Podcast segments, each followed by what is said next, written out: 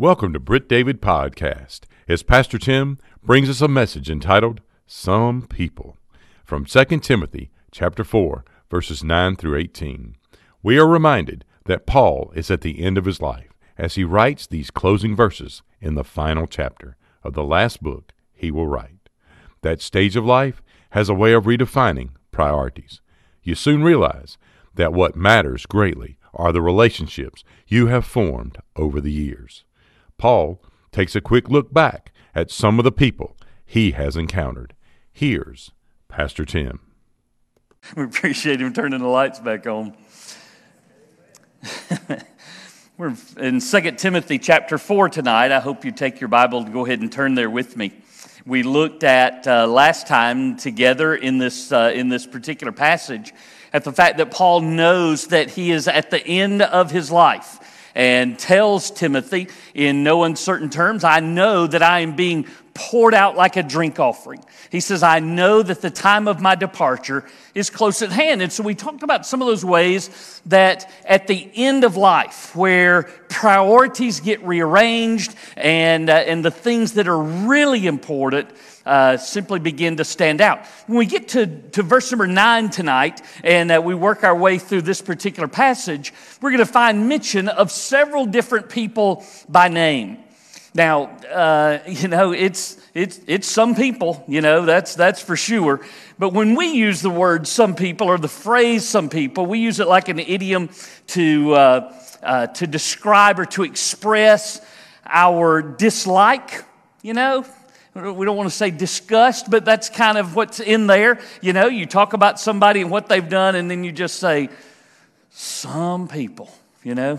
The closest I might ever get to the Apostle Paul would be if maybe in the middle of verse 10 or at the end of verse number 15, if Paul writing this would actually roll his eyes and say, Some people. You know, that, that, that may make me feel a little bit more at home. But what we are going to find out, there are some people who fit into the some people category, and then others tonight that are just some people. And so I want you to look through that. As we, as we look into this, though, what it reminds me of is the fact that at the end of life, it's not the stuff that matters so much. It's not even, for Paul, it's not even the accomplishments, the missions, or even necessarily those churches, even though we know that that was heavy on his heart throughout his ministry. What really begins to matter the most are relationships. What really matters the most are people. You know, you think about the people in your family, you think about the people that are your closest of friends, and those are the ones that you want to have a final, lasting, impact on. And that's somewhat what Paul is doing as he begins this roll call through several different names. We're really going to start in a section that begins in verse number nine, but I want to hang on to verse number nine for a little bit. Let's go to verse number 10. Let's start there first tonight. Because we're going to meet, let's see, one, two, three, four, five, six, seven different kinds of people tonight. All right? So, first of all, I want you to see that there's some people who will forsake you. Some people will forsake you. This is one of those where you just go, some people, right? So in verse number 10, he mentions a man by name. His name is Demas. And this is what he says about him. He says, Demas has forsaken me, having loved this present world, and has departed for Thessalonica. So Demas, who was a part of, of Paul's ministry, really a part of his inner circle. You find Demas, Demas in, the, uh, in the book of Colossians. In uh, chapter number 4 and verse number 14, he's paired up with Luke. In fact, that verse just simply says, Luke, the beloved physician, and Demas greet you. So, in the same way that Luke was a traveling companion and a helper for Paul in his ministry, Demas has played that very same role. But something has happened to Demas along the way.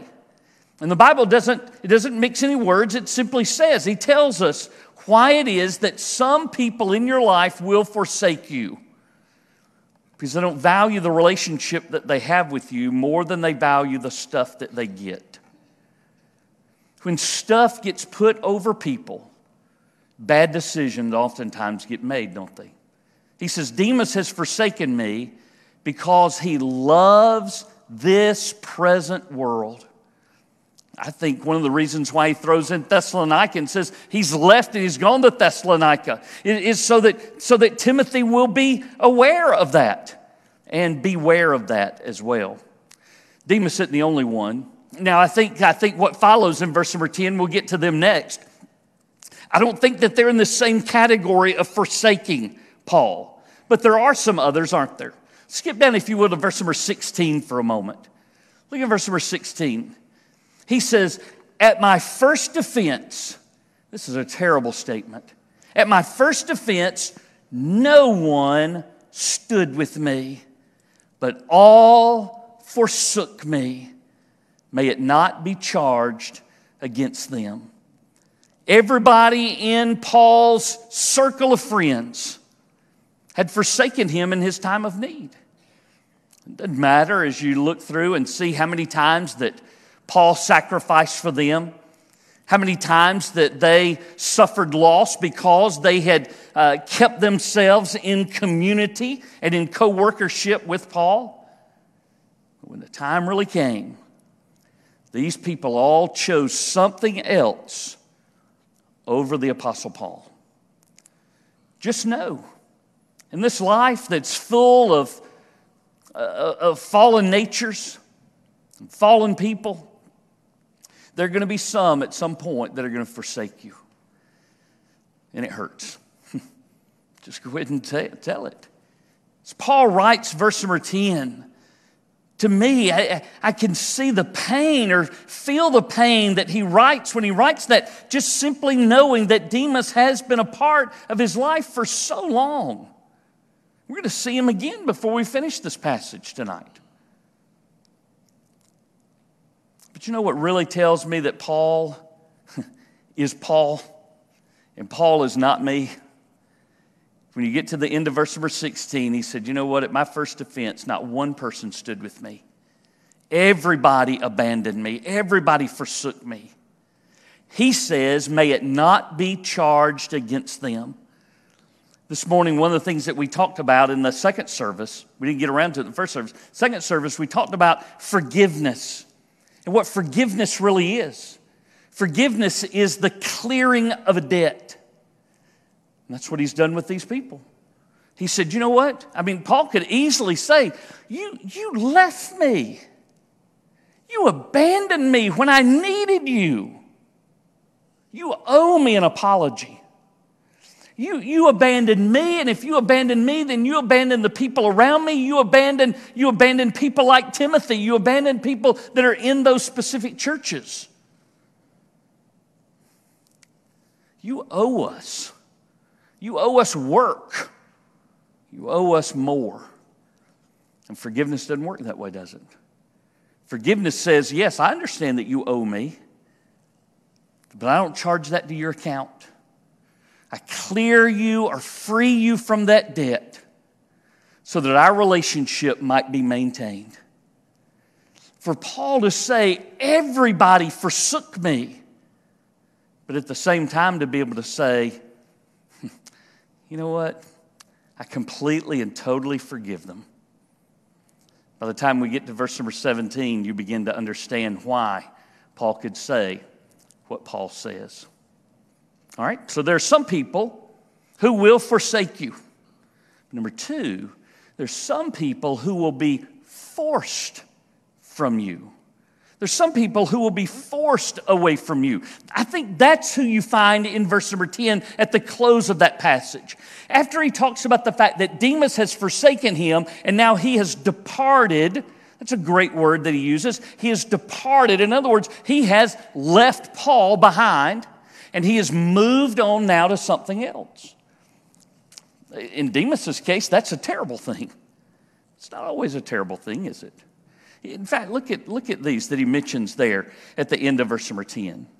He says, Crescens for Galatia. And, and, what, and what you can do with that passage, if you're, if you're looking for your verb, what goes, what goes with that? It's that same word departed. Crescens has departed for Galatia. Titus for Dalmatia. Now, what we discover from that is Crescens is on mission. Titus is on mission. There's not anywhere else in the scriptures where either one of these men are ever reprimanded for what they do in this particular verse. You know, Titus is one who has already received a letter from Paul. He, he's already been a part of his ministry. There's not really much said about Crescens, but when we read that, we find that he's gone to Galatia, and we know a lot about that place, right? They had a church in Galatia. You've got a book in your Bible called Galatians. These are a group of people who struggle with, you know, I understand that I'm saved by grace, but maybe I have to keep myself saved. That's what they struggle with. And so Crescens has gone, probably maybe even taking that letter at some point to be able to say, hey, that's not how salvation works. It's not Jesus plus you. It's just Jesus. It's not plus you. It can't be, it can't be grace plus works. If it's, if it's of, if it's of grace, then it's of grace. It's his work. It's of works and it's of works. If you try to blend those two together, it still works. So Crescens has this incredible responsibility to deliver that truth once again to the Galatians. Now, in this case, in the next case, we know about Titus, but we don't know a whole lot about Dalmatia. Don't know a lot about that, but we know about Titus. We know that Titus is faithful. We know that Titus is one of the fellow workers. We know that he is continuing on the ministry that Paul has established. We find in him somebody, in the, both these cases, somebody who has been forced to go elsewhere. Maybe because of need, maybe because of circumstances, and then maybe because of what you read in verse number 12. I think there's a third person here who fits into this category of people who are forced from you. His name here in verse number 12 is Tychicus. He says, And Tychicus I have sent to Ephesus. Now, here's a case where we know a good bit about both of those places. Where's Timothy the pastor? Timothy's in Ephesus. We know of Ephesus as being a church that understands grace and understands the gospel. But yet, in 30 short years, Jesus is going to say to that church, I know your works, but you have abandoned. Isn't it interesting? The same word. You have forsaken, you have departed from your first love. That's the kind of place where Tychicus has to minister. Now I have to pick up my paper because I want to give you some verses. All right, so again in Colossians, in Colossians chapter 4 and verse number 7. So, chapter 4 of Colossians is that final verse. So, you see Demas and Luke being mentioned in that particular chapter as he's going through, like he does here, a list of people. When he gets down to verse number 7, he mentions Tychicus. And this is how he describes him He is a beloved brother, a faithful minister, and a fellow servant. He's been sent to, when you read through the book of Acts, he's been sent to Ephesus. He's been sent to Colossae, and he's been sent wherever he's, you know, wherever uh, Titus is. At one point, he says, he tells Titus, hey, I'm sending Tychicus to you. Tychicus is one of the faithful members of Paul's traveling band. And as such, he's simply been sent. There's sometimes where you may have the authority, you may have the responsibility of sending someone off to work in a different area, which takes them away from you. But it may simply be that God sends them away. Maybe God calls them into missions. Maybe God calls them into another ministry. Maybe God calls them to, to move from one place to another place. Those are terribly difficult, aren't they? I think of Paul as he responds to those Ephesian elders and weeps with them, knowing that he will never see them again in this particular life. We all have friends like that, don't we? Did you miss them? We're thankfully we live in a day to where communication's a little bit easier than it was in Paul's day. It's a little bit more instant too, isn't it? We have a unique ability to be able to keep up with people. Paul simply says there's some people who are forced from you. And it's not to be held against them in that very same way. Third, some people will be faithful to you.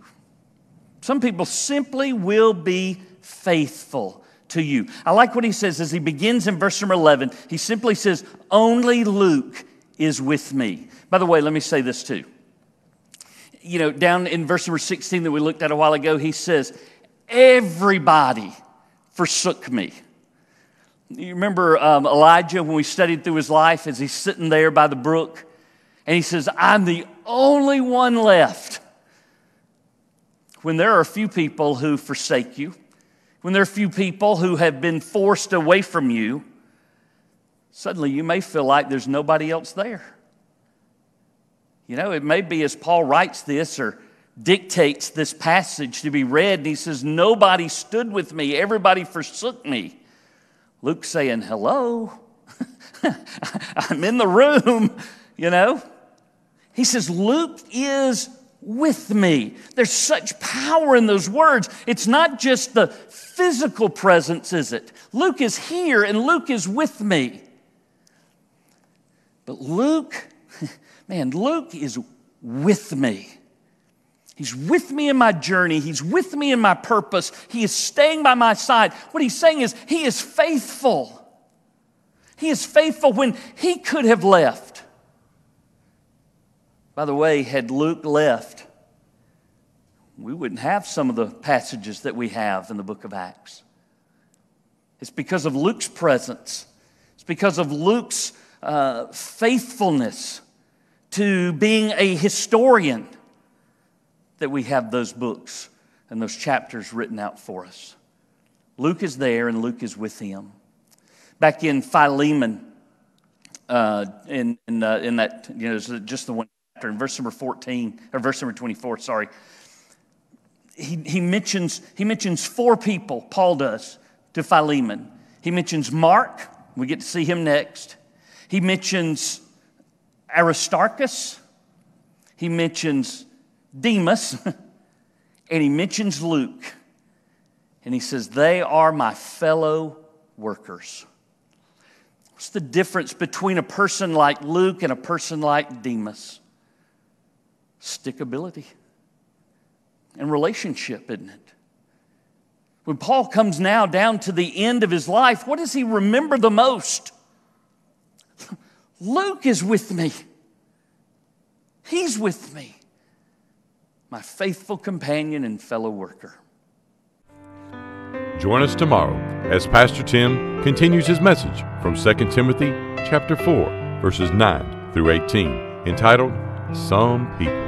Pastor Tim would love to connect and share with you about a personal relationship with Jesus Christ and how you can know that you know that Jesus is your Savior and Lord. That address is church office at brittdavid.org. We are located at 2801 West Britt David Road, Columbus, Georgia 31909. Thanks again for joining us here on Britt David Podcast.